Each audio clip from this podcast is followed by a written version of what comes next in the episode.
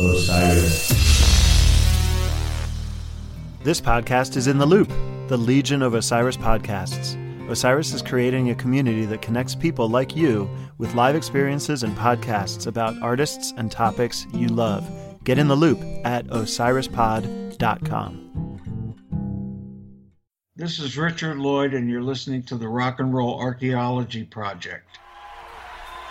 DIY and How Studios presents Deeper Digs in Rock, part of the Rock and Roll Archaeology Project. Music, culture, technology, and rock and roll. Now, on with the show. Hello, diggers. Welcome to another edition of Deeper Digs in Rock. Christian Swain here. I am the rock and roll archaeologist, and I'm behind the mic in Hollywood today at Aftermaster Studios. If you haven't heard, I want to let you all know we are now a part of Pantheon Media. The show and all of the fantastic podcasts exploring the age of rock and roll are now a part of this and will be brought to you by Pantheon from now on. And uh, keep an ear open because in just a few weeks, we will be launching a couple of new awesome shows for you. Something for everyone here uh, at our new home, Pantheon Media. You can now find all the info, show notes, and what have you uh, at pantheonpodcasts.com. So that's the new website, pantheonpodcasts.com. Finally, and of course, this is the one that really matters to most of us. If you enjoy what we do here, then please tell a friend about rock and roll archaeology, deeper digs in rock, the muses, the rock and roll librarian, real rock, all your favorite shows. All right, thank you. That takes care of the housekeeping. So let's meet our guest today. I need somebody help, not just anybody help. You know I need someone younger, so much younger than today, I never, needed anybody's help in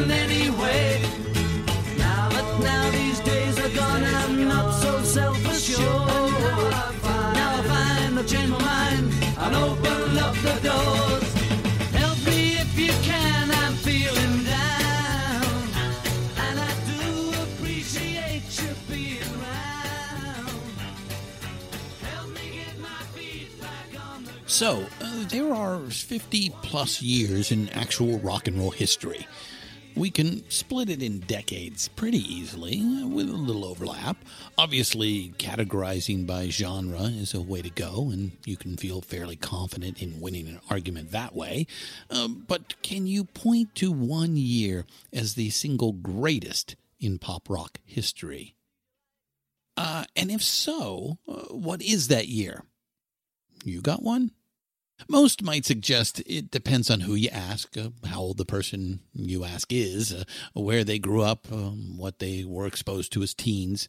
Uh, there's a, a lot of criteria.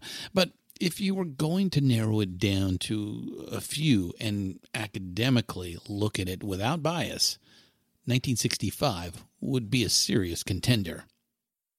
If rock and roll's birth date is 1955, with Rock Around the Clock as the first number one single, by 1965, rock and roll has become a matured art form with the Beatles as king of the new mountain.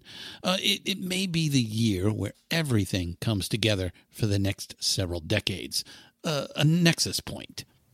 That is the premise from our guest today, Andrew Grant Jackson, who wrote the book Putting the Line in the Sand, 1965, The Most Revolutionary Year, published by our friends at Thomas Dunne Books. So, without further ado, here is Andrew Grant Jackson.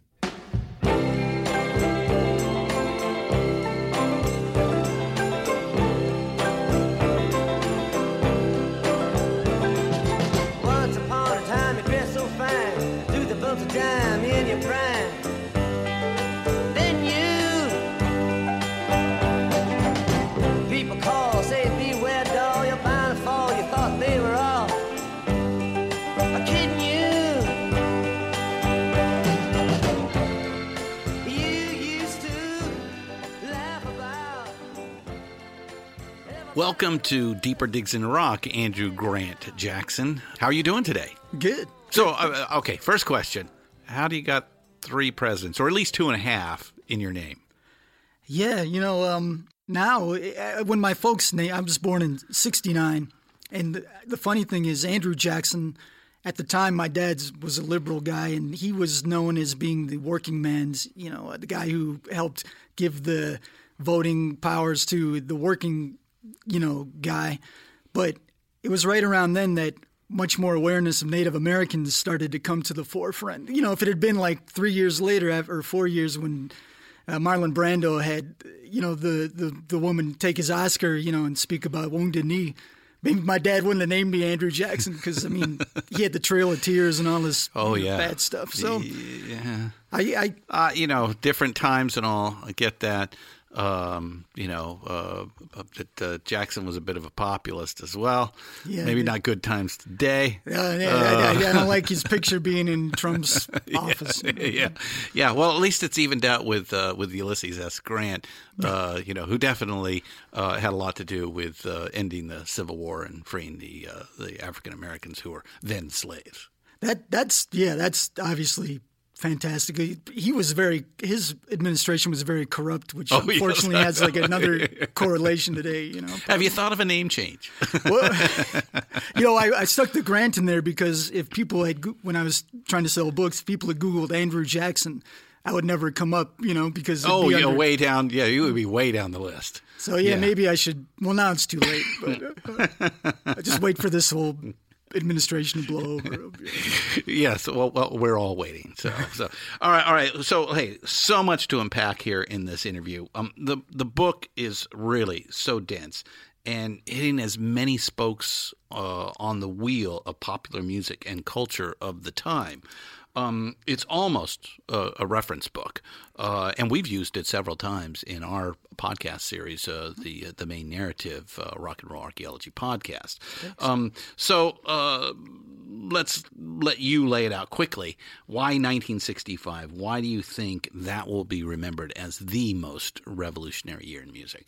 Well, you know, later years, 67, 68, you know, they definitely sound more radical. You know, if you take, you know, uh, Sergeant Pepper and play next to the Birds, a Heart Full of Soul, you know. But I would argue that I mean, as far as impact, uh, cultural relevance, sure, I, I see what you mean. But yeah, yeah, I think this was the moment when the the bomb was starting. You know, like the ignition point of the bomb blowing up. You know, Mm-hmm. I use the metaphor in the book of the cocoon that's in black and white, and then this is the moment when the, Technicolor colorful butterfly, butterfly starts yeah, yeah, cracking yeah, out. yeah. because I think you know we- there's forces in society like uh, in technology and pharmacology. You know, you had like TV spreading ideas and the pill and LSD and then civil rights in Vietnam. I think those were changing the masses' heads, making them want more personal freedom. And then the artists were the one, the record, recording artists were the ones who were most uh, directly expressing that. And so they not only through the lyrics, you know, the crazy lyrics that Bob Dylan started to write and others Yeah, surreal lyrics, yeah. surreal lyrics and then new sounds. They were, you know, the English art students were taking the 50s rock and, Yeah, you know, the British mutating it, invasion, right? hmm creating new genres, folk and rock mixing together. You know, psychedelia is starting when they start playing with the sitar and feedback and distortion. So, yes, the book seems to make a, a similar argument that is our mission statement of trying to prove that the music of the latter half of the 20th century was a convergence of music, culture, and technology. And um, uh, we think that uh, the further we get away from this moment, the more uh, important and influential it becomes in you know the history of mankind. Uh, an art movement, um, but on par to something like the Italian Renaissance, uh, I would say. Would you agree with that? Definitely. And, you know, there is even, I, I'm not speaking to the Italian Renaissance per se, but in terms of its importance beyond even just uh, music and art, Andrew Young, one of the uh, the civil rights leaders who Yeah. worked alongside Martin Luther King, said that he felt that um, in terms of uh, creating the uh, conditions for integration, that music was possibly even as more potent than the church. You know, in the sense that it Oh, you you, you could uh, spread the message uh, quicker. right. Yeah, yeah. I guess you have all these, uh, you know, black artists. You know, their wonderful music's going into all these white people's heads. It probably becomes harder to just, you know, either not think about it or think they're, you know, have racism in your head. You know, what I Right, mean? right, right. It does break down uh, a, a lot of barriers, uh, and did uh, certainly at the time. I think that's why we're still talking about it today. All right, so tell us about yourself, Andrew. You know, how did how did you get into this uh, this idea that you would write uh, books on uh, on music? Well, you know, I my dad played. He first was uh, Abbey Road, and then Sergeant Pepper, and then High Tides and Green Grass by the Stones, and uh, um, Dylan's Greatest Hits Volume Two. You know, my mom was playing Simon and Garfunkel, and then I was growing up in high A lot of music in the house. a lot of music, you know, '60s music, and um, but when I was growing up in the '80s, uh, well, I was not cool, you know, in, high school, and I alienated against my uh, peers we were all playing synth pop or you know, uh, you know, uh, just that the the '80s sound of the time, and so I think I rebelled in my mind, going to a different. Going to jangle pop and just a completely different vibe than what was going on then. Yeah, well, maybe the '80s is you know the beginning of uh, of, a, of a more digital sound because uh, you know you had uh, these new cheaper uh, synthesizers. Um, you know, most famously the Yamaha DX7 uh, comes out, and you can emulate these these sounds now. And as we go through the '80s, that's a, a lot of technology that begins the the you know the digital revolution, certainly in music. So you know what your interest was was going back to the more handheld, uh, traditional type of instruments, including the electric guitar. Yeah. And now, you know, now many decades on, I respect and love the 80s boom as a distinct. I mean, I Yeah, think that yeah, the yeah. synths and drum machines, that's like a, is almost as big a revolution, I, I guess you could Oh, say in some ways. So. I mean, I love it all now, but just in, at that moment, that's what got me kicked, started on it, you know, Mm-hmm. back in, uh, when I was in high school, I got obsessed with Yeah. Now you uh, you grew up in uh, in Detroit, is that right? Yeah. Yeah. So, Mo, you know, Motown just was uh, Oh, pouring gosh, through the, I can't imagine. It's got to be everywhere. Yeah, yeah. so- the city's very proud of that fact.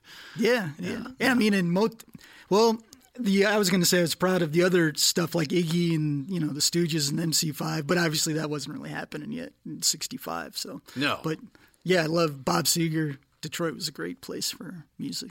Mm-hmm. It is. I mean, but especially then. So, uh, all right. So, uh, tell us about getting uh, around to writing uh, this book. I, I believe you have. This is your fourth book. You've had a couple uh, uh, before, all music uh, based, right? Right. Yeah. Um, in terms of this one, I'd always just been kind of researching it for fun, just through osmosis, because I just read books constantly since for three or four decades. But um, when it came time to write it, a 65 was my personal favorite because I always loved 50s music and kind of the older, even in the early 60s, kind of that older, more early style, or yeah, I guess innocent style, or you know, slightly corny style, whatever. Um, but then I always loved the later years of the '60s too. But this kind of was the year when they both those kind of overlapped a little bit, I think, and uh, so it always had a personal fascination for me. But um, but then there's also just the fact that the other years have been covered by so many great writers like 67 68 69 those they, already were there were tons of great books on all those but there hadn't been one there was uh, uh, there were some books on like the historical 65 but not so much the music of 65 specifically I mean, uh, you know, let's face it. Uh, you know, when people think back from you know now, looking back in the the the, the 1960s, uh, you know, the easy. Uh, things to point out are like 67, The Summer of Love, uh, obviously 69, Woodstock, maybe Altamont. Uh, there has been a couple of books written on Altamont recently. Uh, and, uh, you know, 68 is the height of the Vietnam War, uh, the change from, you know, a progressive society to a more conservative one. You got the uh, election of Ronald, of, uh, of Richard Nixon. Uh, uh, although Ronald Reagan was made governor in '66 in California, that was a big change as well. Um, but you know that's starting to to to morph into that uh, that period of um, where where it's easy to take the iconography uh, as well. Uh, you know, the the hippies are in full swing. Uh, they're very different from the the, uh, the the the look of the the 50s and even the early 60s, which still had that sort of uh, you know more put together short hair. Uh, you know, looking like everybody else, the conformist, if you will, as opposed to the nonconformists of the latter half of the 60s out there. So, so. But I, I mean, I love, like you talk about the hippies, but I love, for instance, in here was when the acid test started and the Grateful yeah, Dead Kesey, yeah, yeah. first started. Their first gigs for Kesey were in December, and Haight Ashbury was taken off. And I love the idea that there was a quote in there from one of them talking about how you know by '67 it was overkill by the media. Oh yeah. Oh yeah, yeah, yeah. Well, the Diggers had kind of said, "We're out of here. This is crazy." Yeah, the Summer of Love wasn't really a summer of love. It was uh, more a study uh, a summer of overpopulation in a small area yeah. uh, when you get right down to it. But the year before, like '66, actually was kind of you know really where the dream was was really formulated uh, more yeah. so than the year after that. So, well, well, tell us about the, the research. As you said, you you've been reading uh, you know uh, you know the rock and roll biographies. I'm sure you've read many of the journalists and the first person accounts like Nick Cohn oh, yeah. to make this right. Yeah, he was he was my first uh, favorite rock critic at a record convention. They used to have I don't know I'm sure they still do have them, but back in the '80s I would go to these places where they just have huge bins of records and you know like uh, that's where I first discovered Love and all these you know. Oh, the LA band, yeah. Yeah, but um, I picked up this dog-eared uh, rock from the rock from the beginning by Nick Cohn, and I loved his style, which was kind of like Kerouac and J.D. Salinger, and just very opinionated and saying things that went against all the kind of the Rolling Stone accepted wisdom that I had already picked up. He was much more in your face, and uh, I think Lester Bangs got a lot from him later on. Yes, know? but um, yeah, and the so I Nick Cohn was my first favorite, and I actually inadvertently plagiarized one of his titles. I didn't realize until year, years later. I, had done a book on the solo Beatles, and I called it "Still the Greatest: The Essential Songs of the Beatles Solo Careers." But he then I realized after the book had already come out, he had a book called "I Am Still the Greatest," says Johnny um, Angelo. I think I can't remember the character's last name, but so that's how much I love Nick Cohn. He uh, I inadvertently took his title for one. Luckily, uh, you, you, can't you. Could, you, you, could do much worse. So, so very good, very good. So, how do we get to 1965, the most revolutionary year? Was was a convergence of all the musical styles uh, being recognized in a in a single year? Um, you know, is, is, that is that your first? Uh, you know, from from what reading the book, you know, it, it, it, does as it goes through. And by the way, you do split it into seasons. There there are the four seasons, um, uh, starting with winter uh, and ending in fall, and uh, it kind of chronologically shows how these various forces, you know, come together or change or morph or or create a real metamorphosis, uh, as you, you said in your uh, your your uh, your from cocoon to butterfly uh, um, concept. Yeah, probably the biggest one of those of all the different uh, cross genre pollination things was you know Dylan when he went to folk rock because you know he had started out as uh, in high school, he wanted to be Little Richard. He or in Little Richard's band, he wrote in his yearbook, and mm-hmm. he freaked out his high school gymnasium when he came on. And oh yeah, that only let him play like uh, you know not even a full song and kicked him off, right? It, yeah, screaming at the piano. But then you know it was like Fabian time when he was coming of age, and he didn't look like those. those he, had to have, he had to look like a movie star. We had to look like Elvis. I mean, come on. Yeah, Elvis was a pretty good looking guy. So uh, every that was the model, if you will. Exactly. So he he he went into the folk world, and uh, but then by the time uh, he he you know after Peter Paul and Mary had popularized his tunes, and he he kept getting bigger in Newport, and he.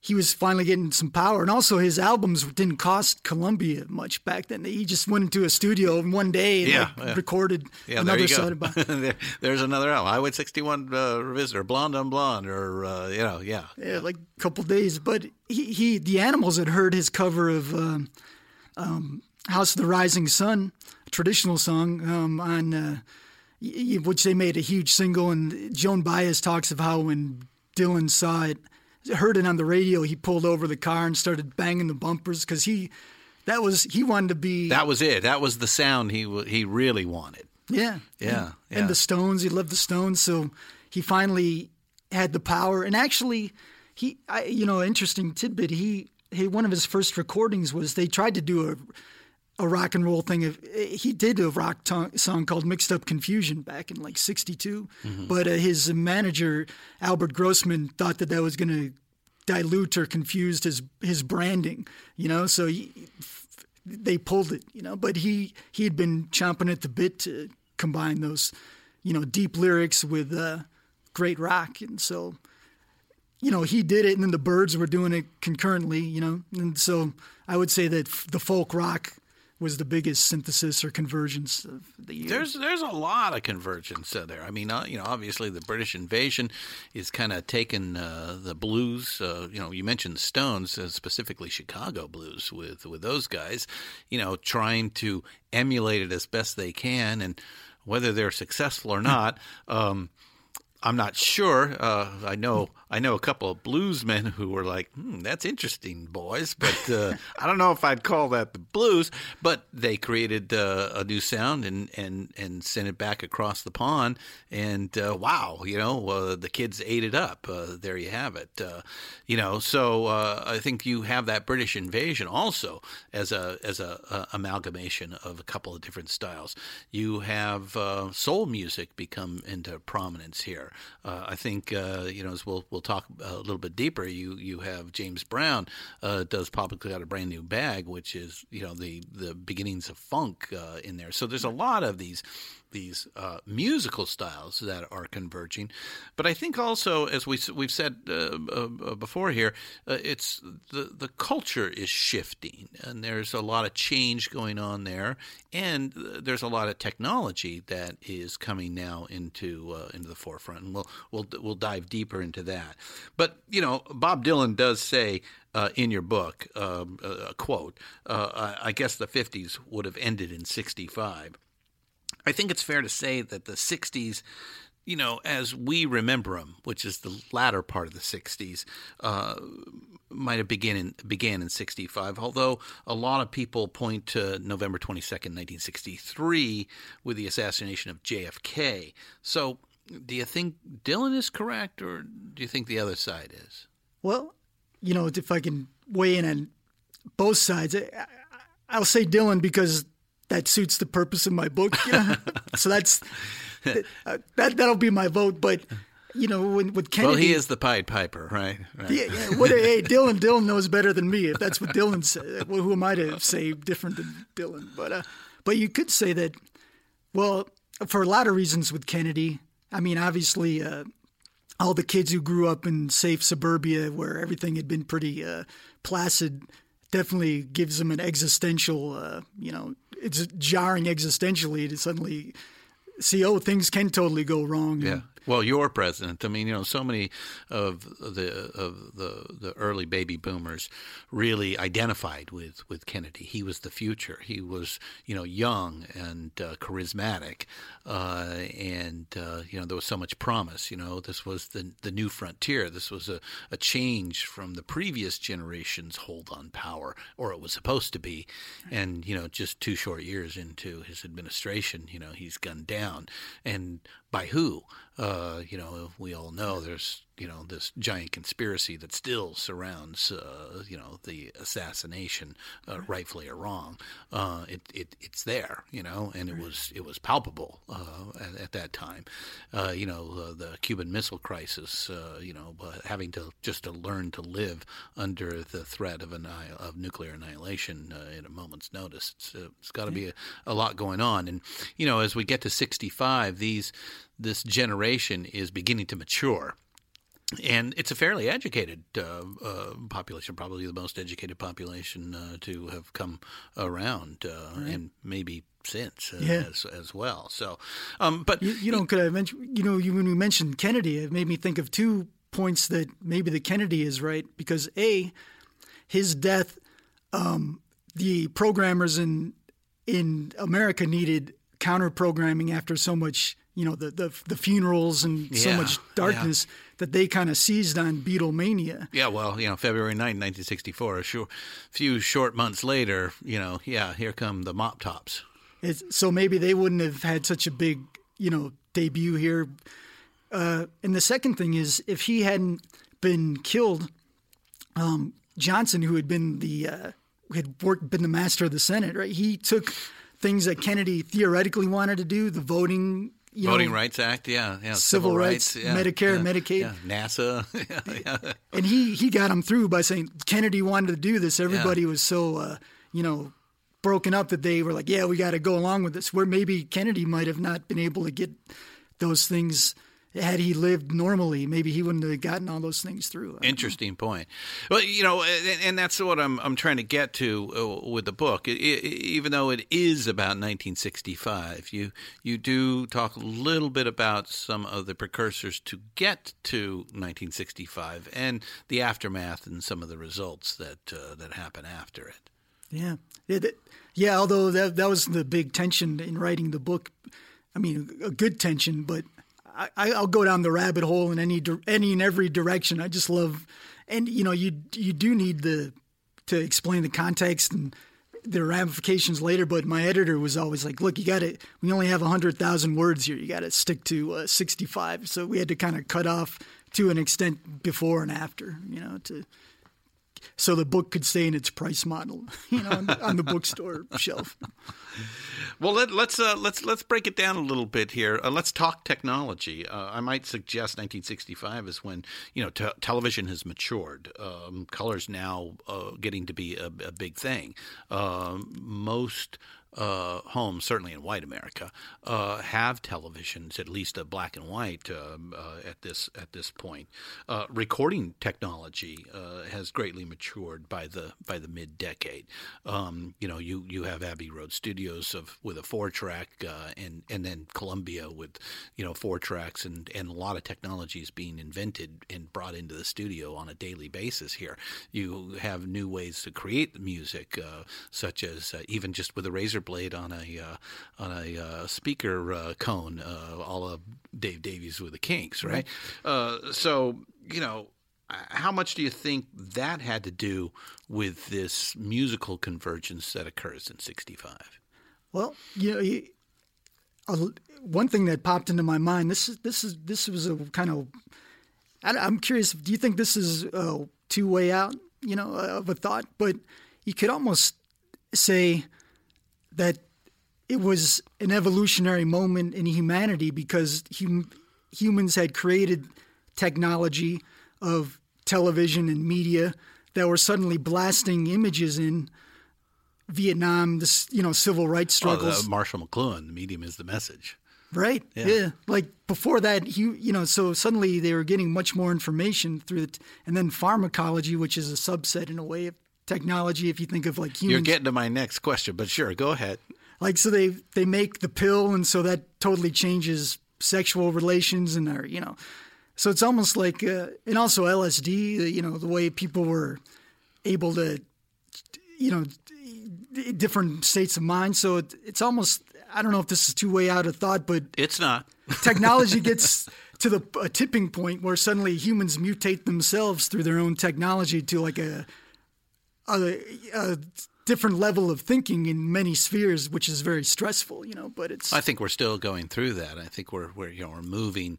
Uh, to, to, just to go down the rabbit hole for a second, you know, yeah, um, we, we we are moving into um, you know an evolutionary shift uh, in some way uh, with the machine.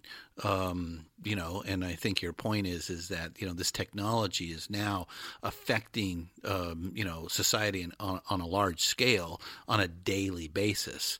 Um, you know, uh, you know, television molds you, and especially you know you're you're you're beginning now the age of the generation who's actually grown up completely and utterly on television, uh, even as a as a parenting device. Um, so there's that, uh, without a doubt. Um, uh, Uh, you know, the musicians artists, you know, as as we know, you know, uh, art reflects life, life, and life reflects art. Uh, you know, the the old uh, cliche. Um, you know, that is happening here uh, in real time, uh, and unlike many other um, uh, art forms, you mentioned in, in the book, that I completely agree with.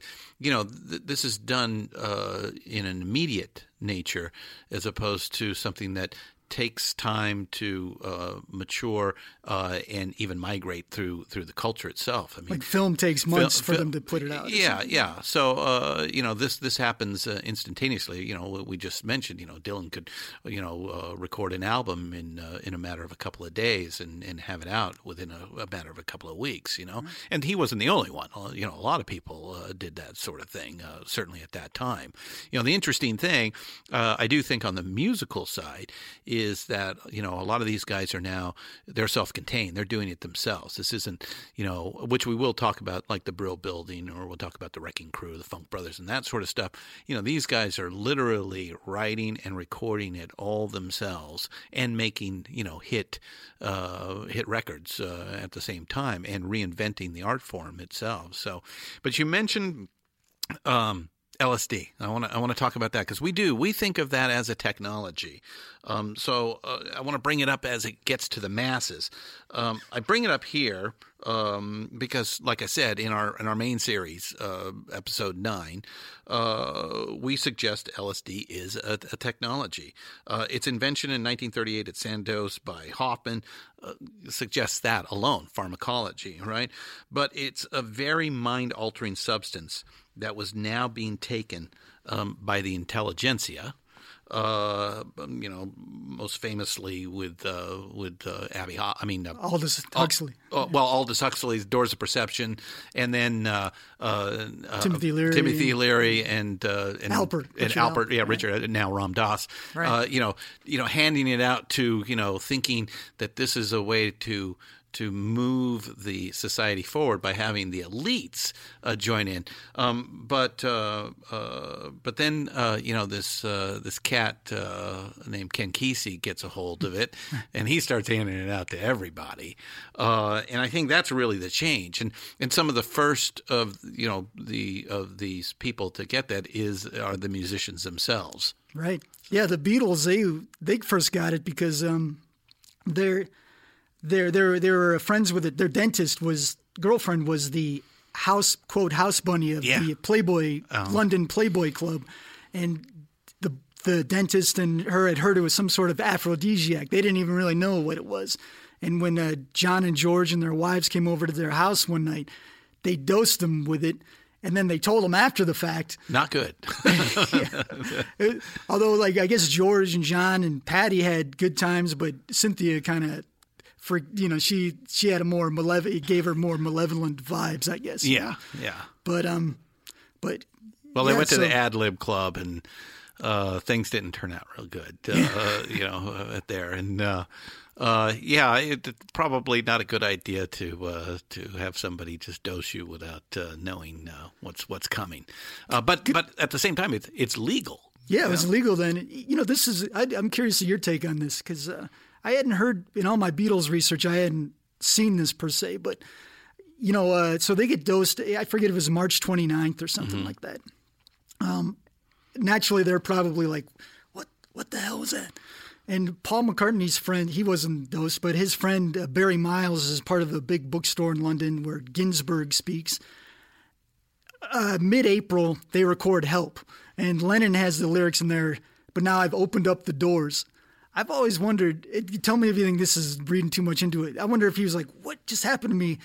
Barry Miles or somebody says, "Oh, it's hey, like the go Doors get of the Perception," Aldous uh, Aldous Huxley's book, right? and he slips it into help. I don't know. I, do, do you think you're too reading too much? Into it? Might be a stretch. I mean, uh, we know for a fact Tomorrow Never Knows uh, is a direct correlation to uh, to his LSD experiences. Uh, but uh, uh, yeah, but I mean that that changes up the equation quite dramatically, especially when it then gets unleashed onto uh, you know, the masses uh, here by by Kesey and the acid tests uh, of '64.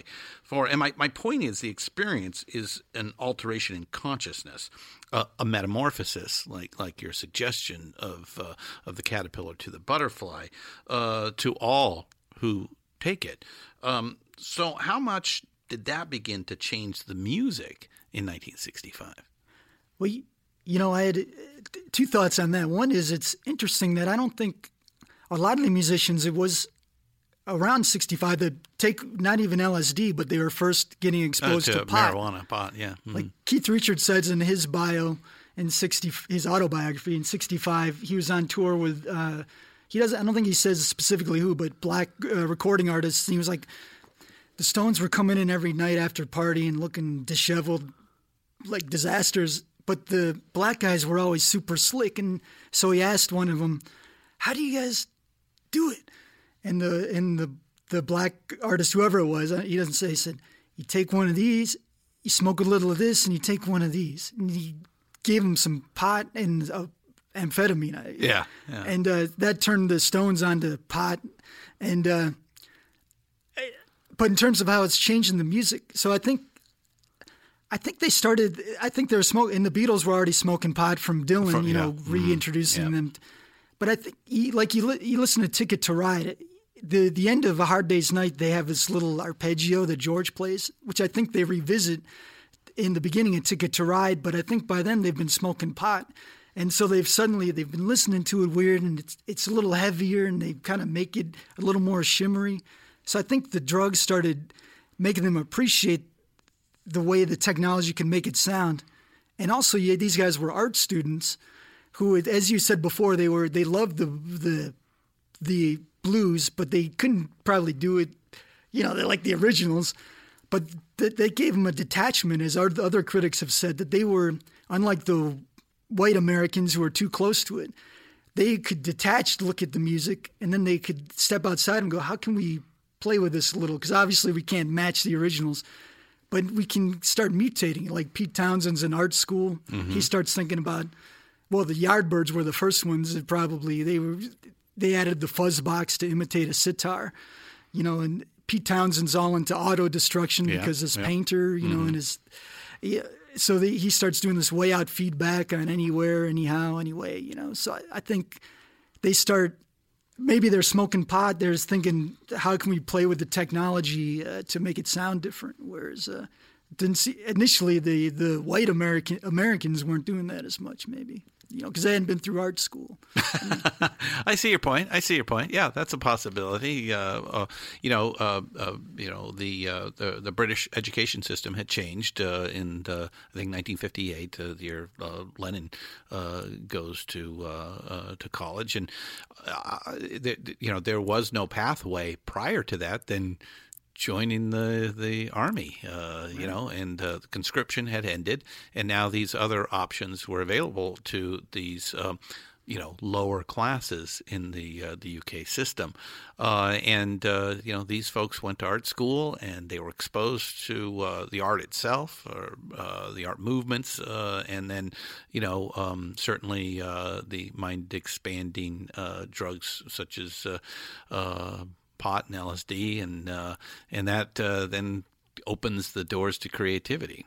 Right. So is what you're what you're trying to suggest here, I think. So, um, okay, so let's break down what the various musical uh, uh, variations that are going on in '65. I mean, I mean, obviously the big headline is the Beatles uh, and the British invasion.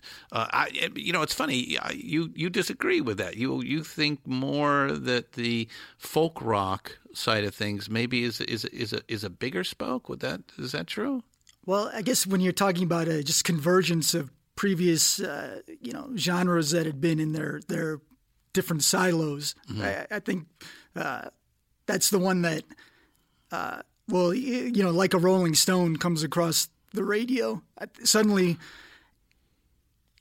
suddenly you have like you know rock music, but this guy's talking about what is, this is like a, a woman who was you know like a beauty queen or something, and now she's fallen into the street. And now and- she's a homeless person. Yeah, things like that. Yeah. you know, like, uh, was she on drugs? Is she like a hooker now? Yeah. You know, you- so many weird thoughts, you know, and that just She's not the she's not the girl that's normally in a rock song, which Right. is the one you want, right? Yeah, yeah, it's just totally. You know, he, so he, I think on both levels, uh, you know, suddenly you could just sing about, you know, uh, whatever. In fact, was that the one? Uh, he he was blocked by his own imitation right then. I think it was blocked from number hit. Oh no, yeah, was it blocked from number one by Eve of Destruction, which uh, P.J. Sloan, Yeah, uh, yeah. had uh, Which was a which is a Dylan ripoff. Yeah, yeah, like, yeah. Uh, and he's singing about you know civil rights and senators not voting, and, uh, you know, like nuclear holocaust. And, Yeah, well, the lyrics are very obvious, uh, which Dylan probably wouldn't do. Uh,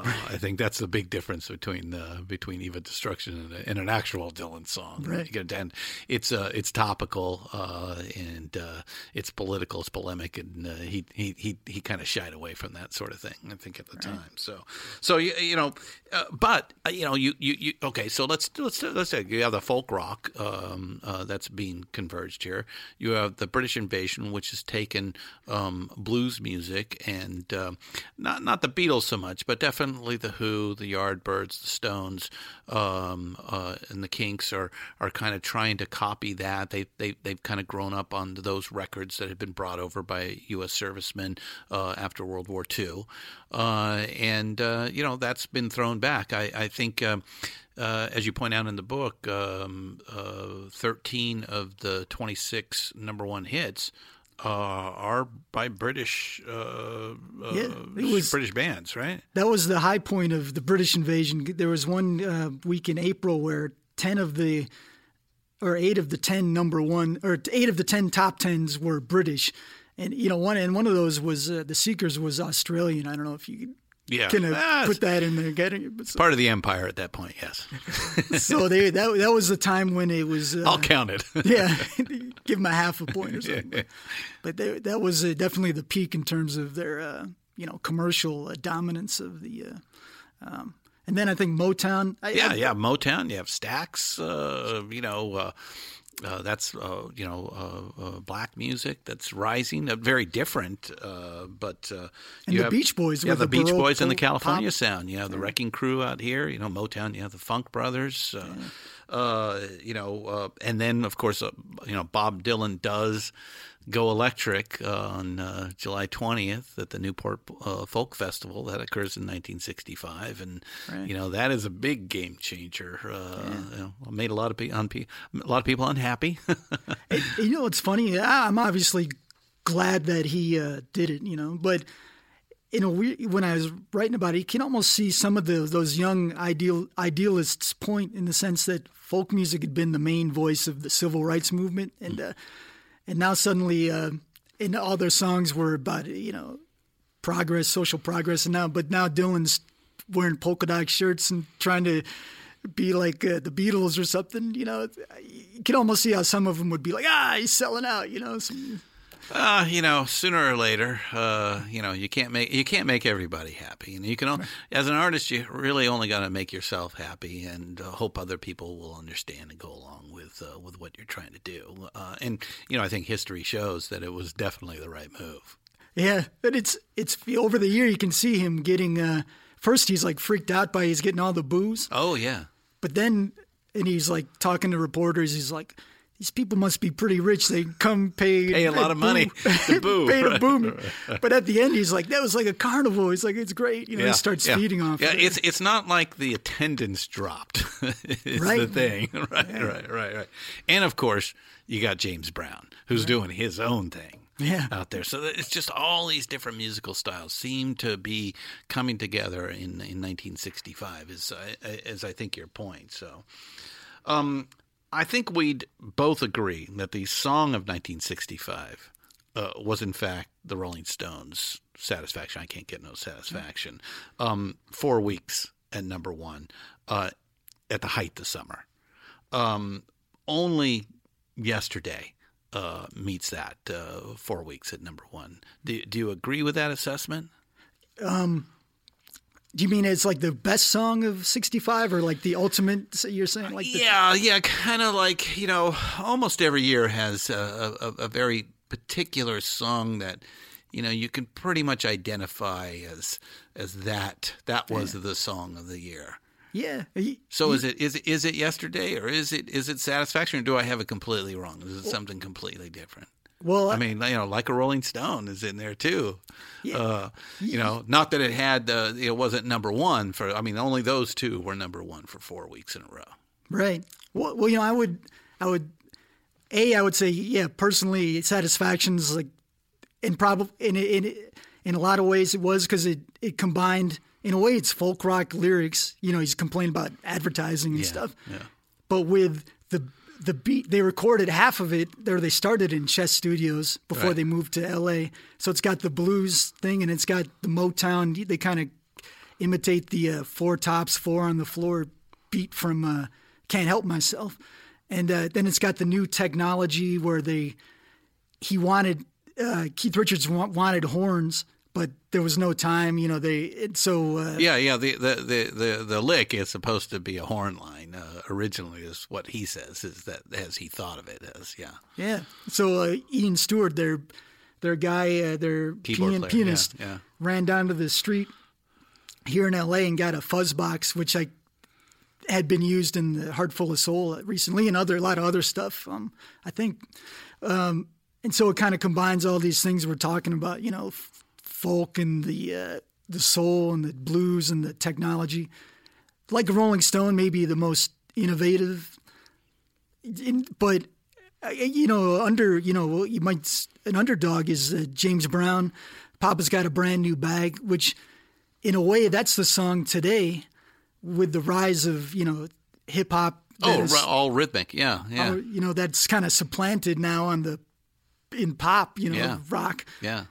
He he starts to move away from melody towards just pure uh, rhythm, as you say, and uh, um, so that's you know depending on which wh- which angle you're looking at things. You know, there that's what's great about the year. There's so many different um, you know ways you can uh, go. Yesterday, you know, uh, that's that kind of brings in the, the baroque pop, the rise of Mm-hmm, uh, which Brian uh, Wilson was also working on, bringing in the strings and the classical stuff. So, Yeah, yeah, yeah. all- Looking back as well, uh, you know, uh, as opposed to uh, the immediacy of most rock songs, or or maybe tomorrow, how things are going to be better.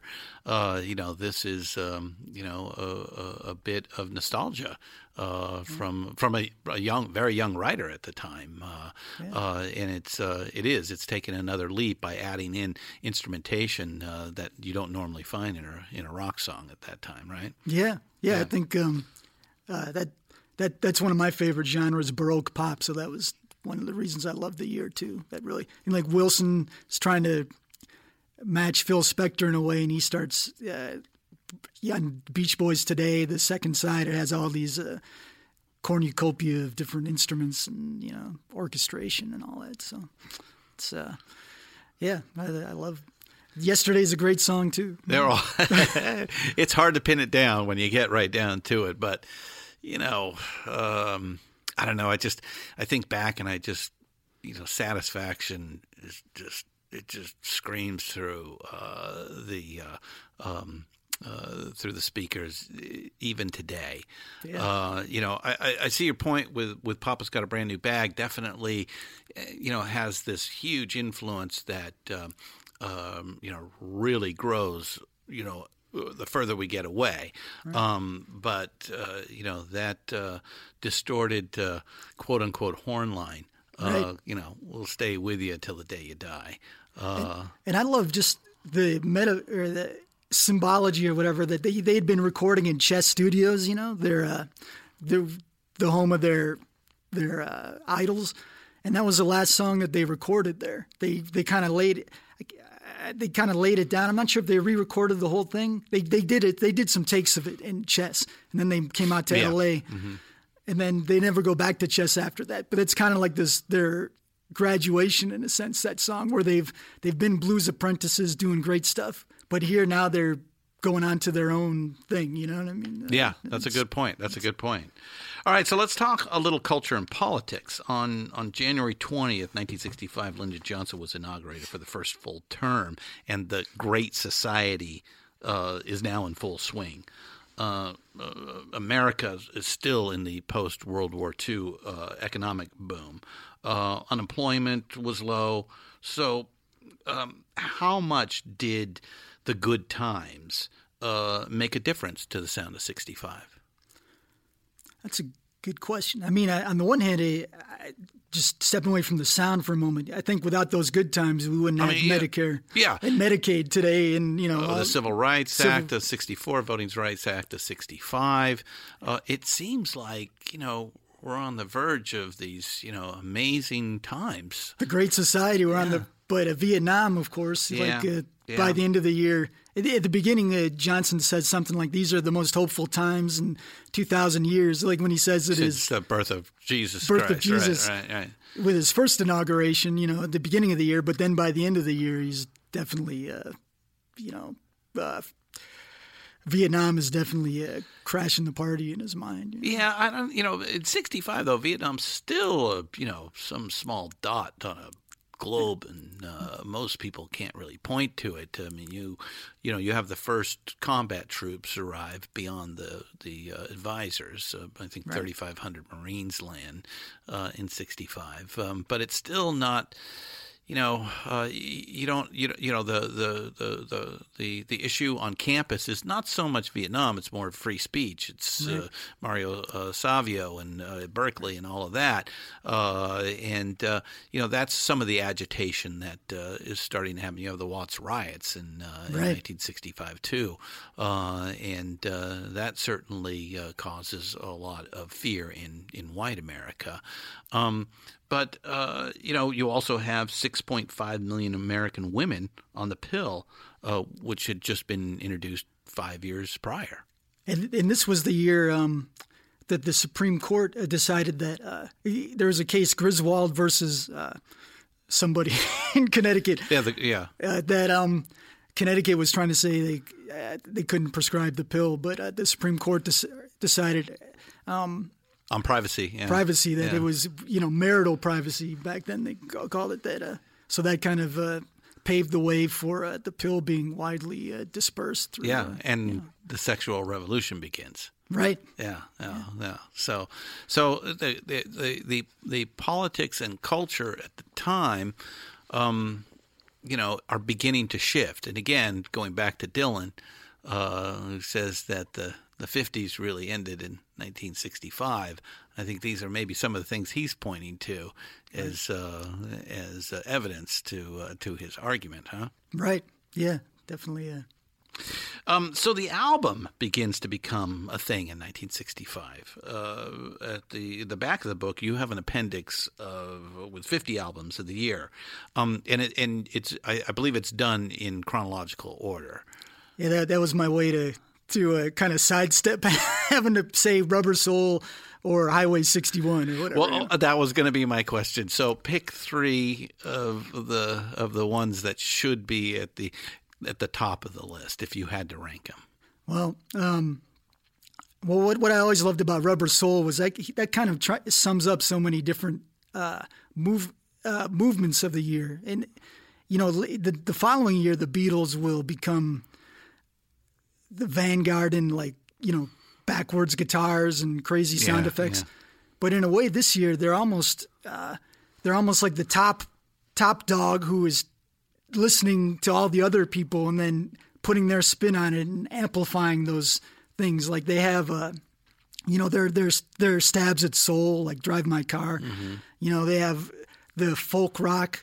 Uh, I mean, the Byrds were inspired by their sound, but then George Harrison tries to uh, emulate. Uh, you know some of their, their the bells of Rhymney and stuff, and with his sound, and then John likes how he George does it on "If I Need Someone Does Nowhere Man," you know, and they have. Uh, you know they they just bring in so many of the different types of uh, the sitar. You know that that was kicking around with Heart Full of Soul imitated it, and then the the uh, Kinks tried to imitate it, the the general Indian sound on "See My Friend," and so the Beatles were like, we got to get in on that, you know. So that album kind of sums up so many dis- disparate things, but So you, you would put that at the top of the list? uh, you know, but but in terms of like earth shattering. Uh, I don't want to put a noose around your neck or anything like that, but but yeah, as far as as far as just cultural impact, uh, you know, let's face it, they they are the top act in the world uh, at the at that time, and and here is their statement. Is your point, right? Yeah, that that one. But the Dylan two, the Dylan two albums, you'd probably have to say those are the most uh, groundbreaking. I would imagine where he um, recorded, by the way, in like one or two days. You know, like with bringing it all back home. You know, and so those two albums, I would I would say they're probably one of the. I don't, you know, I like Highway sixty one slightly. But I, but I don't know. They're like neck and it's all neck and neck. You know? So you're not going to let me pin you down, then, huh? what about you? What, what, what would you say is a Oh man, um, you know, uh, Rubber Soul, uh, you know, definitely is the one that will be remembered 500 years from now. Uh, def, uh, you know, the, the the the two Bob Dylan albums uh, um, are uh, are absolutely uh, huge uh, and groundbreaking, uh, and will influence so many people uh, down the down the road. So I, I think we're pretty pretty well aligned uh, out there as far as the, the, the top the top three albums uh, out there. So My, when I was a kid, my personal favorite in high school was the Who sings "My Generation," but I, I, I couldn't, uh, the song. or the well, the album, the the whole album, you Oh. know. But I couldn't make an argument that that beats Bob Dylan or anything. like Okay, all right. So, oh, so it's not just a personal uh, personal preference. It is, uh, uh, you know, it is it, it is, uh, you know, from historical uh, perspective. You're you're you're you're you're uh, you're putting your professional hat on when you when you suggest those three. yeah, yeah. I mean, soul purists they'd say like Otis Blue probably. Ooh, yeah, yeah, that's a good one. Oh, yeah, yeah. I'm a big Otis fan, so uh, Whoa, whoa, whoa, I lo- I love Supreme. I guess that would John probably be- Coltrane. well, that- yeah, yeah, yeah, And we'll we'll talk about that here. Uh, so, uh, let's let let's switch over to to, to black music uh, of the mid uh, decade. Uh, you know, James Brown is out on his own. Uh, you know, recreating himself again with Papa's Got a Brand New Bag. Stax is conquering soul music, and Motown is mostly trying to claw into the white market with gr- great songwriting, all of the the brill building uh, and top talent like the Supremes, who have four number one uh, uh, hit records in '65. Uh, you got Smokey, the Temptations, etc. You know the the sound of Young America, right? So, what can we glean from from those moves?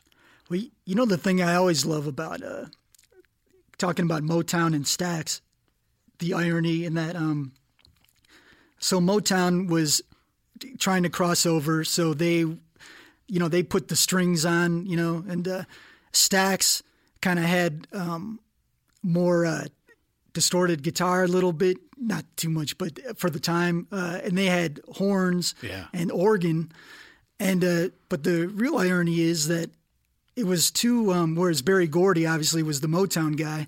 Uh, it was uh, two white bankers, a brother and sister, Stax. Stewart was the guy. Jim, uh, uh, Jim Stewart. Uh, his Yeah. last, yeah, his last name was Stewart. His sister's name was Estelle Axton. Axton, yeah, yeah. So they make Stax, and then the house band that plays on I Booker T and the MGs, yeah. Half of those guys, the Two the, white guys, two black guys, right? right. Yeah, so like the bassist and guitarist are the white guys, and so Yeah, Steve Cropper and Donald Dunn, Donald Duck Dunn, and yeah, it's so they're the black the black raw label, but they're they're like half white, and then you know, the, but I guess that's I always wondered is it because the white being white did they feel they had more leeway to like experiment or they're more bohemian, whereas for the black audience it was more just we gotta you know we're trying to break onto the radio the pop the pop radio which is mostly white, yes, yeah. Yeah. So yeah. they felt where they had the to where the real money was, yeah, right? yeah, they, yeah. they want to make yeah the bigger audience, so they're trying to adhere, play by the rules, whereas the I, don't know. It was just interesting, you know, like uh, the con- contrast between those two labels. Yeah, and, then and then like I said, then you- you have um, uh, James Brown out there just you know carving his own path, uh, and nobody getting in the way. Yeah, and I, you know, I don't.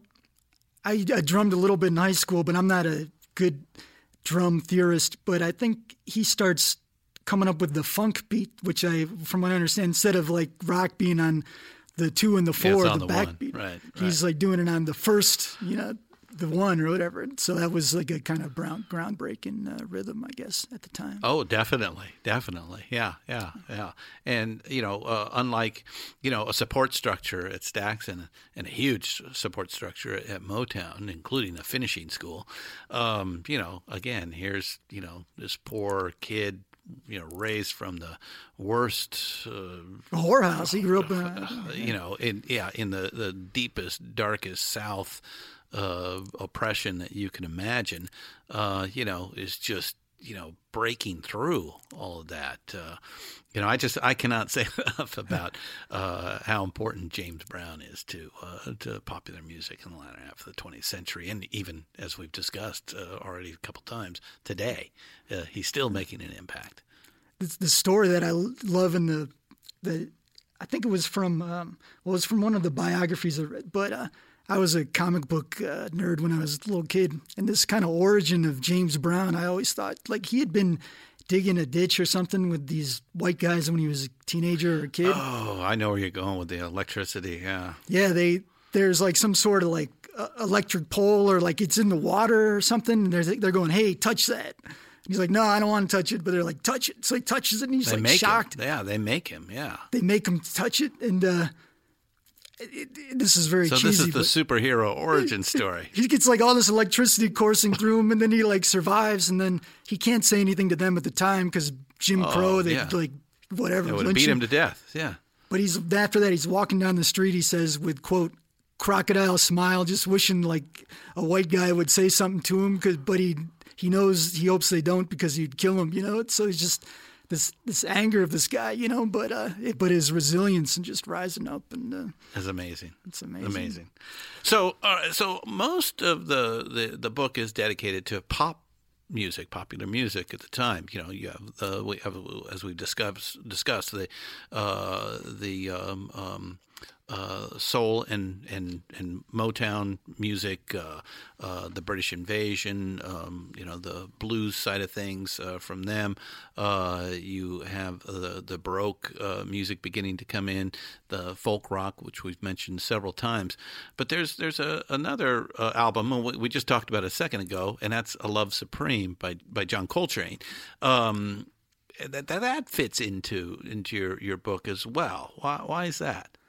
Well, um, I would say two reasons. On on the one hand, uh, there's a chapter early on in the book that covers um, uh, the Selma, like in the civil rights uh, moment in the early part of the year, where um, you know uh, there it was like uh, Martin Luther King and all these people marching, where the the white sheriffs, you know, they were trying to vote, register to vote, but the sheriffs were sicking the the dogs and the you know all this Yeah. horrible beating Fire people on the and- bridge Yeah. but it gets um it gets broadcast on TV and the uh, revulsion of just the masses, you know, like the regular people in the country become so uh, extreme. They finally push through a lot of uh, legislation, and that happened right when Malcolm X got uh, Shot- killed, killed, shot, yeah.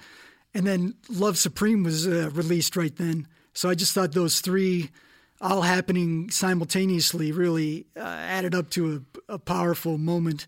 And also Love Supreme, even though yeah, it was uh, jazz. Well, a jazz wasn't quite so uh, divorced from the, Popular uh, music at the time. Yeah. it was still kind of yeah. Mm-hmm. He had just done an album of uh, my favorite things. You know, they they would cover do covers of show tunes and things like that. But also, like the Grateful Dead would later talk about how they would walk around Haight Ashbury and you'd hear just floating out of uh, all the the um, people's apartments, and so that in, it's it did influence a lot of you know the more uh, avant garde of the you know uh, rock musicians at the time. And I mean, uh, you know, the Who with the he was talking more like with any way, anyhow, anywhere. He was trying to do uh, Charlie Parker, but you know, the jazz was influencing, um, you know, the rock musicians too. So You know, you you mentioned the the uh, the music wafting out and uh, Haight Ashbury and uh, how it uh, maybe influenced the the Dead and their um, you know uh, uh, improvisationals take on rock music. The the, the album's kind of interesting because it, it's it's a it's a four part spiritual awakening. Uh, and I, I want you to tell us a little bit more uh, about that and, and why it's important. Because you know, as you said, that the the the you know the, the, the this is wafting out of the the the uh, the houses in the in the in the Haight, and people like Jerry Garcia are picking it up, who will take on this jazz improvisational uh, piece to to to their interpretation of popular music. But but you know, let's talk about the four parts of uh, of the Coltrane album, "A Love Supreme."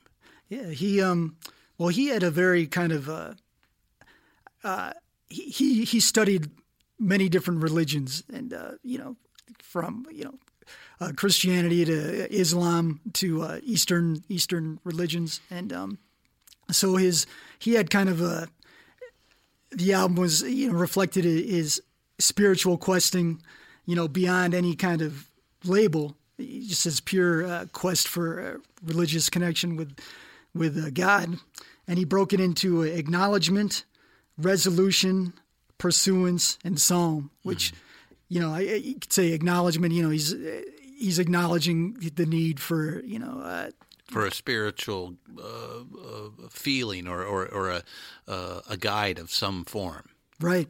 And then resolving to do what he had to do to to attain that and then pursuance, you know, Yeah, pursuing it. yeah. And Psalm, which uh what I always loved about that song was on the uh, liner notes, he has a poem that he wrote uh, reflecting his spiritual beliefs. And on the song, he actually plays the words except on his saxophone. So, but if you read along with the the poem and you listen to him play it, you can kind of see how they fit together, and it just sounds so uh, majestic. You know that his his horn, you know, his sax just kind of calling out across you know the universe, and uh, you know it's just uh, very powerful. Yeah, it's uh, it's an amazing album in itself. It's just um, it just stands out as uh, different in the book than most of the other uh, the, the other music that you're you're you're talking about. Well, that was part of the, partly too. Originally, I was you know Herbie Hancock and all these people, you know, uh, Artie Chef. That- He was all these people were doing. Oh, Artie Shaw, yeah. Shaw, Artie, yeah. they were doing ton, tons of uh, great stuff, and I started to go into a jazz chapter, but then it was like you have to, you know, bring it in at 100k. So where do I cut? and uh, you know, for the most people buying the book, they're probably more, uh, you know, buying it for the rock and stuff. So you know, Mm-hmm. Yeah. I had to- Um, uh, you know, uh, conversely, um, uh, you, you, you, we, we've talked about the pop music. Uh, we talked a little bit about jazz here with Coltrane. Well, there's there's country too. Country is gonna is gonna change mostly by you know what, what we now refer to as, as maybe outlaw country. Right. Uh, you've got uh, you know uh, you've got Buck Owens and the and the Buckaroos. I, I think are kind of leading the charge, and I don't know if they're intentionally doing so, but uh, you know they, they make a different type of music than what Nashville is really seeking uh, at that time, right? Yeah, I mean, well, you, the Outlaws in the '70s, you know, like Willie Nelson and Waylon Jennings, they were um, deliberately rebelling against Nashville's uptight restrictions because they, by that point, they were growing their hair longer and smoking pot and wanted to produce albums themselves. So, but the Bakersfield guys were a little, you know, before that, obviously, and it, it I don't know if there was so much rebelling in that, you know, uh, Nashville was on the East Coast, and then but predominantly Okies, you know, they had come out from Oklahoma and all, and the Dust oh, Bowl, with the Dust Bowl and the yeah the Depression, yeah. hmm and they had started their own. They had just gone to uh, Bakersfield, you know, on the other Go to work. go to work and and also it was kind of like an hour from Hollywood, so it kind of formed. It was far enough away from Hollywood. Not today, but yes, back then. Back then, oh yeah, yeah. Back then they didn't have like gridlock everywhere. right? Yeah, Yeah, But- I, actually, Buck Owens would uh, would come and do sessions during the day, and, and head back for gigs uh, in Bakersfield in, in the evening. Yeah. Or or and out out to Vegas. They'd go out to Vegas too from here. right. Yeah. So there was like a they, you know, there was an economy that was supporting them, but then they were far enough away from Hollywood to not be Hollywood, and then they were far enough away from Nashville to just get their own kind of uh, sound. Is uh, kind of, and uh, I think they they went whereas Nashville was trying to uh, cross over with uh, pop, you know, adding strings and all that. They were Bakersfield. They were more uh, in touch with the honky tonk Yeah. kind of just uh, Yeah. stripped down, more tougher sound. You know, with Merle Haggard and uh, Buck Owens going on out there. All right, so I, I I think we've hit on the emerging musical genres that made a, a big difference in '65. Did, did I miss anything? No, I think you uh, you did a good overjo- overview there. So you, you end the book on Vince Guaraldi's choice to score the Charlie Brown Christmas uh, special, uh, still an annual staple uh, on uh, on television, uh, as a positive sign. And then the surprising election of Ronald Reagan in '66, and uh, and uh, and then of course Richard Nixon in '68. Um, kind of polar opposites here. Yeah, well, well, well, with the Charlie. I mean, Brown, one's a progressive vision with Charlie Brown. right. Yeah, and not selling out. You know, like going to the whole folk uh, theme of the year. You know, like uh, and helping the weak. You know, getting like the weak tree and not getting the whole. Uh, you know, giant The, aluminum. the pink- commercialization of Christmas is a, yeah, big point in that too. Yeah. avoiding. But um, yeah, uh, you know, and also uh, uh, Schulz. It's interesting. Like his, you know, Lucy is like the psychiatrist in that one, and it, it kind of reflected the growing, uh, you know, uh, self help or the, you know, the boomers would be reaching out to, uh, you know, a lot of new psychological. Uh, Well, their own spiritualism uh, and their own spiritual journey to to find what Joel, John Coltrane was uh, expressing in uh, Love Supreme. Yeah, to get over yeah to get over like Charlie Brown's anxiety, to get over their own version of the, the anxiety that he was or neuroses that he was suffering from.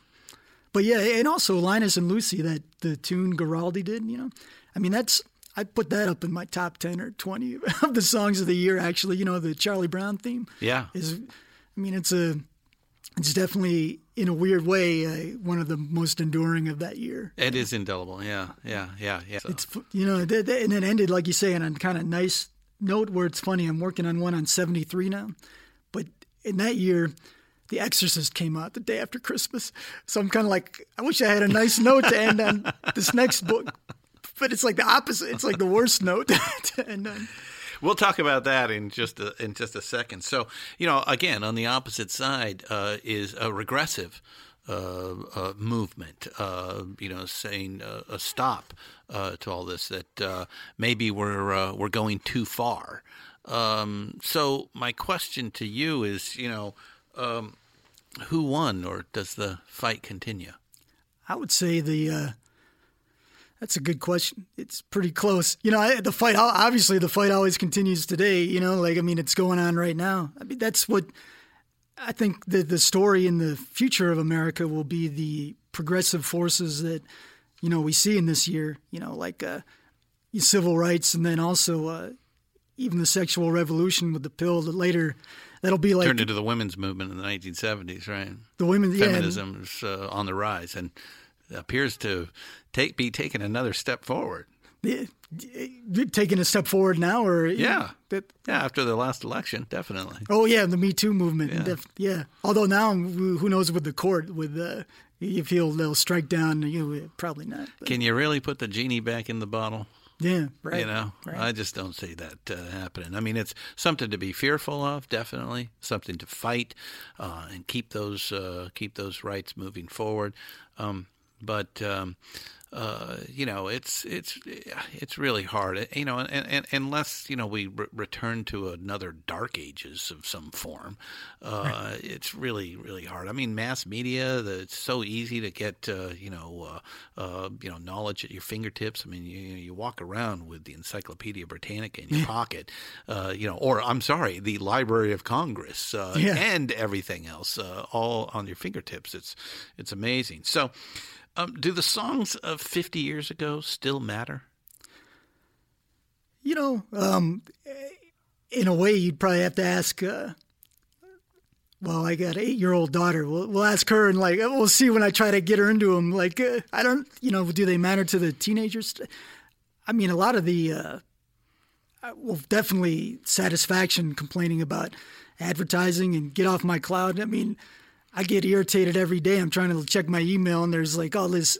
It's giving me. Uh, I don't know, going to give me an epileptic fit. All these like commercials going on in the, the corner, you know, like uh, I, I definitely think, uh, yeah, I think they're, you know, thematically is relevant. And, and I think as, uh, even as we move towards, I'm, I'm not sure how much of today's music is, you know, drum machines and, you know, uh, uh, and synths and all synth, synthesizers, which I, in a way, I think that makes it more interesting. I mean, I love love a lot of music from those kind of sources, but in a way, it makes the '65 music and the music of that time that that was recorded live, or you know, they would record the music live and then put the vocals over afterwards, whatever. You could hear the space. You know, it's not all like created in the computer. You hear the space of the of the room. You know, it's making it all more distinct, which I think people will grow to appreciate it, you know, more and more as we get away from that, you know, like, uh, so I think, you know, is it, I don't, will, will it become so unusual? Like, uh, big band was still like around, like Sinatra was still around in, uh, 65 when they were, He had some big hits in '65. yeah, but, but where the, the kids were moving away from that, Yeah. that style. And then by the 70s and 80s, so I don't know, will rock go the way of that kind of, you know, easy listening music to the next generation? I don't know. Well, uh, even if it does, uh, you know, uh, it had a you know a 45, 50 year run. Uh, Yeah. Any way you look at it, uh, if you look at it from fifty five, uh, even if you were to say that the last great uh, uh, rock movement uh, genre would maybe be uh, grunge. Uh, Well, I would say the Strokes and the White Stripes, that- or, or okay, go even further into 2000. Now you're 50 plus years, so that's a that's a long time for for an art movement. Uh, I do think that it's a new story uh, being told today. Uh, that's different. I think the the sounds of that music are uh, intentionally w- one of the 20th century of an industrial sound uh, at its peak, uh, more so than maybe an information uh, age uh, sound uh, that uh, that we, we see a little bit more today. I think how people uh, digest music, which was uh, uh, in a very social uh, environment, uh, whether at home or uh, out on uh, out out out in a in a show is different from uh, from today. It's more of a personal uh, experience. It's it's about you know at home it's it's it's with the white earbuds. You know at, at the show it's about you and your camera proving that you you are experiencing this thing. So it's a, it's a it's a different sort of of, of, of feel uh, out there. So it's a it's a bit of a different story. Um, you know I think the the music that we were talking about today. Um, you know, was what informed the culture, and uh, the culture informed that music was a feedback loop uh, that we can prove over and over uh, again. It it, it it it really did uh, make a difference in those lives. I think there are other things today, and, and maybe it's uh, just uh, through fragmentation, um, and maybe it's uh, through the availability and the on-demand availability of so many other things. It's it's hard to kind of have a, a singular type of you know water cooler moment for uh, an entire culture. Yeah, they had three networks back then. you Only know? three, yeah, yeah. And so- whatever, who if you can get on those, then you had a giant audience. Right, right, right. So um, uh, you kind of let the cat out of the bag, but I think you're you're writing a follow up to to 1965. Uh, is that true? Yeah, uh, uh, working on uh, 1973 right now, which uh, kind of, um, if you look at uh, this being the year that the explosion ignited, it's kind of that's the year. Okay, the dust is settling here. We just woke up from this crazy dream. What's going on now? You know? Yeah. What's yeah, next? Yeah. How far far into it are you? It's all uh, mapped out, but and uh, written, but in a very uh, sloppy way. So I need to uh, polish it up and get it get it to the publishers so they can get it out in time. Hopefully by next uh, 2019 holiday. So you'll have it out next year about this time. if I if I get my uh, I've got the hellhounds on my trail right now. You know, like if I get it uh, get it done quick enough here. So, Can I hazard a guess who your superstar will be? Sure. David Bowie. Yeah, he's definitely he's he's Aladdin Sane and Yeah.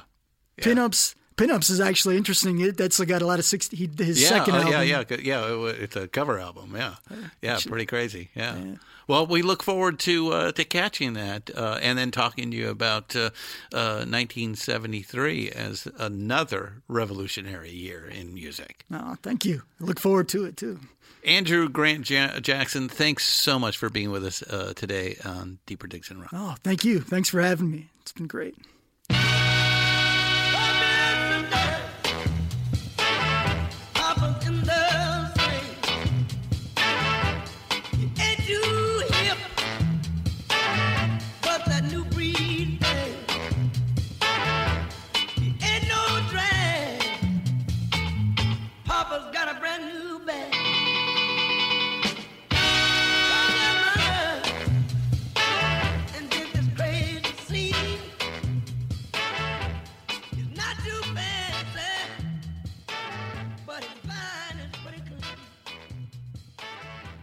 Well, there you have it.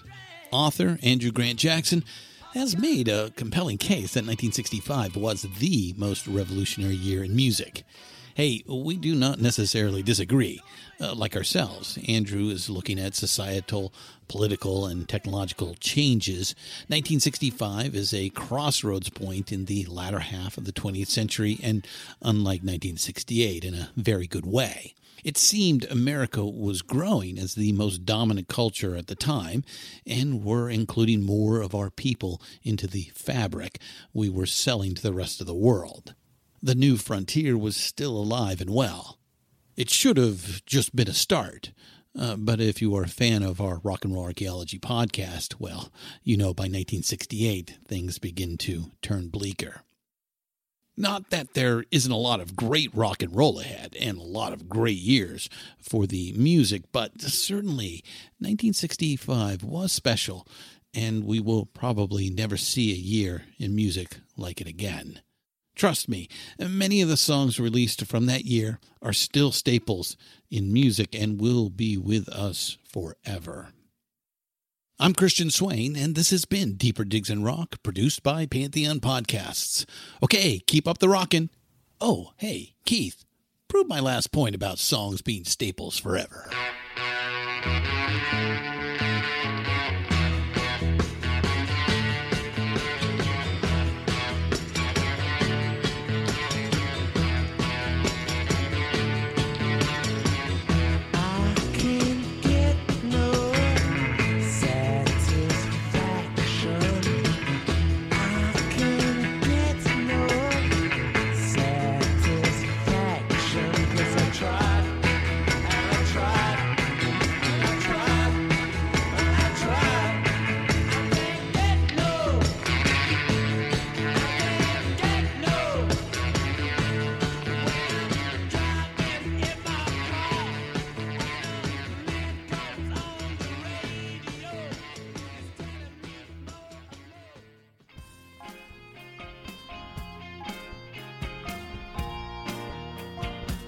Hey, diggers, Christian Swain here with a short pause for a great cause. We believe music education for young people is an investment in a better future for all of us. If you listen to our podcasts, chances are you agree. Little Kids Rock has transformed the lives of more than 650,000 public school students by bringing music education into their schools. Little Kids Rock trains teachers in underfunded schools to teach kids the music they love, from the Beatles to Bruno Mars, Led Zeppelin to Lady Gaga, Chuck Berry to Chance the Rapper. Little Kids Rock has become a national movement to restore, expand, and innovate music education in public schools across America. Visit littlekidsrock.org and learn more about how you can help put music where it belongs in our schools. Thank you, and let's keep up the rockin' right into the next generation.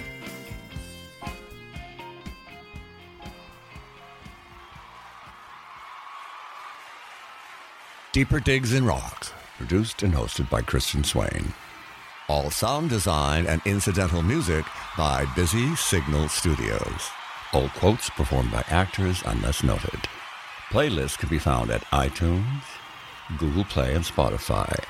Please purchase these great and important tracks. All songs, clips, and references can be found on our show notes. Please visit rnrap.com for more information.